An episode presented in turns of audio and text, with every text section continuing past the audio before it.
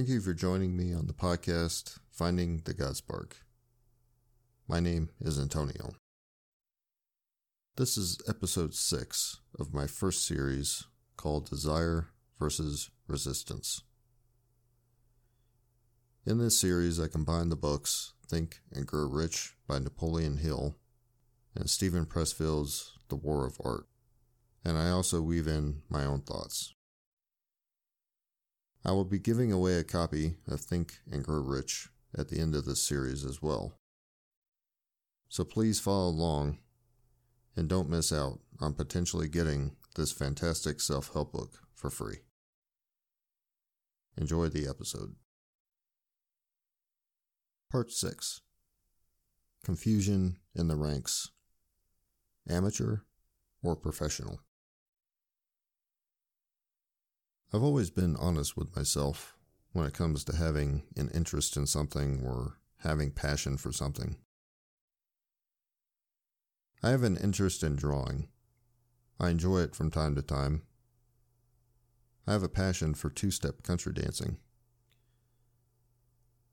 The same for this. Writing and podcasting has quickly become a passion for me. I haven't been doing this very long at all, but I know the path to professionalism is a path I wish to take. Steven Pressfield gives us some points on the differences of an amateur and a professional. Amateurs play for fun. Professionals play for keeps. Amateurs play part time. Professionals full time. The professional loves so much, he dedicates his life to it.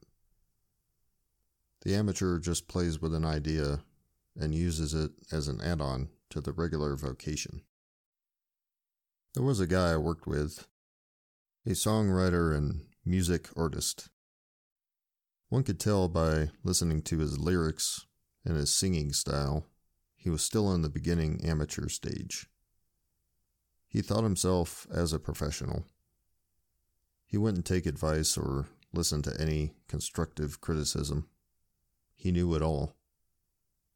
He would actually come to tears when anyone made the mistake of engaging him about ways he could improve.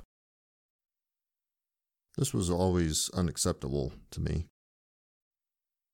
How can you improve unless you make mistakes?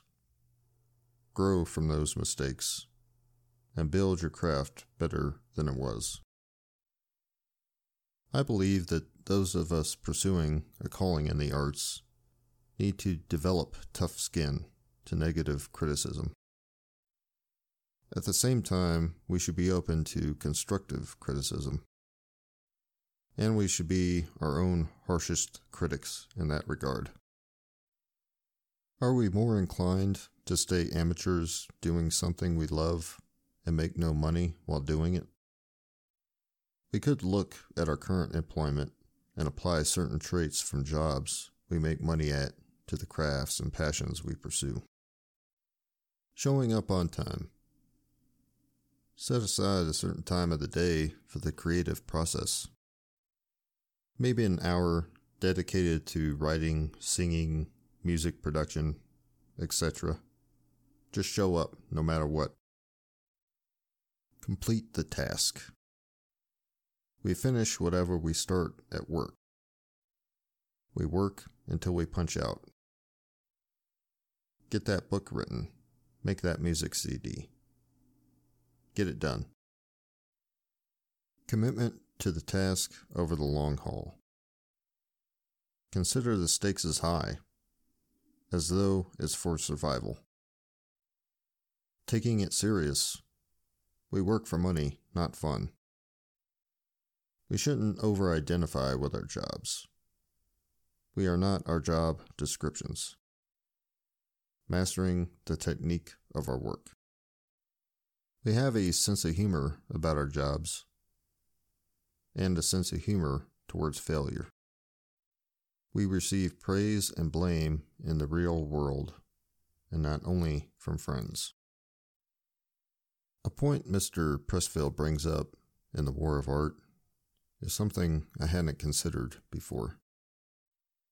He says too much love for your craft can actually invite more resistance and fear of failure into your life. Being more professionally minded and looking to make money, although you may never see that money, actually reduces resistance. The professional technically makes money, but the commitment should come from love of the game. Empires are not built in a day. The professional is patient. Unclutter the mind through order. Keep your house clean. Keep your car clean. No need to be a starving artist with a house full of clutter. Face fear and accept it as part of the process. Accept no excuses. Excuses are one of the favorite tools resistance employs against us. Adversity, failure, great breaks, or horrible defeats. They are all part of the process. On my own journey to become more professional, I shut my mouth about my future plans. Personally, I feel this is one of the best habits to develop. Showing results and not talking about future goals lead to much more internal satisfaction.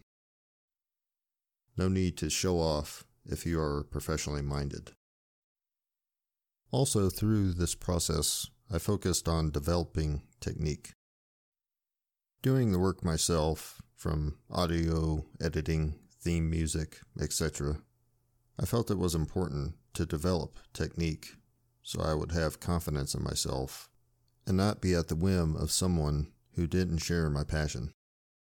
This being said, however, there is no shame in getting help from others. To be a professional, you should be humble enough to ask for information and assistance from good sources. We don't know it all. Drawing was the first art I did, which would be looked at by the public eye. I submitted some comic stories to a few competitions. Of course, this opened the door to criticism.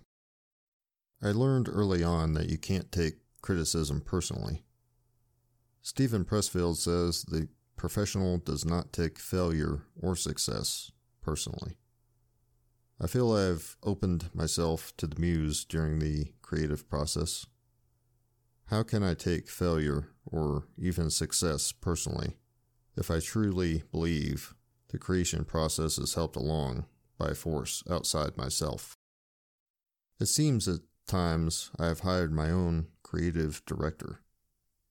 This has given me genuine humility towards everything and has prevented me from getting a big head or stroking my own ego due to any success. Speaking of the ego, while you may be great at your art form, you may need help down the road from another professional. Marketing, editing, building, advertising, etc.